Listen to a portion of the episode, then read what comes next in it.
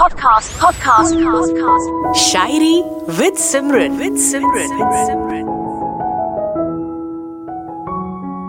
ਅਰਜ਼ ਕੀਤਾ ਏ ਤੈਨੂੰ ਡਰ ਸੀ ਕਿ ਕਿਧਰੇ ਸੱਚੀ ਮੁਹੱਬਤ ਨਾ ਹੋ ਜਾਵੇ ਤੈਨੂੰ ਡਰ ਸੀ ਕਿ ਕਿਧਰੇ ਸੱਚੀ ਮੁਹੱਬਤ ਨਾ ਹੋ ਜਾਵੇ ਤੇ ਮੈਨੂੰ ਡਰ ਸੀ ਕਿਧਰੇ ਮੇਰੀ ਮੁਹੱਬਤ ਹੈ ਇੱਕ ਤਰਫਾ ਨਾ ਹੋ ਜਾਵੇ ਤੈਨੂੰ ਆਪਣੀ ਫਿਕਰ ਸੀ ਤੇ ਮੈਨੂੰ ਆਪਣੀ ਹੈ ਨਾ ਤੈਨੂੰ ਆਪਣੀ ਫਿਕਰ ਸੀ ਤੇ ਮੈਨੂੰ ਆਪਣੀ, ਵਿਚਾਲੇ ਆਪਣਾ ਸਾਂਝਾ ਤਾਂ ਕੁਝ ਵੀ ਨਹੀਂ ਸੀ।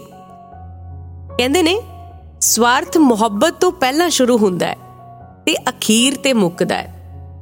ਪਰ ਅੱਜਕੱਲ ਨਾ, ਮੁਹੱਬਤ ਐਦਾਂ ਹੀ ਹੁੰਦੀ ਹੈ। ਇਸ ਲਈ ਤਾਂ ਵਿਚਾਲੇ ਹੀ ਮੁੱਕ ਜਾਂਦੀ ਹੈ। ਸ਼ੁਰੂ ਤੇ ਅਖੀਰ ਹਮੇਸ਼ਾ ਸਵਾਰਥ ਹੀ ਕਰਦਾ ਹੈ। podcast, podcast, podcast. Shairi with Simran. With Simran. With Simran.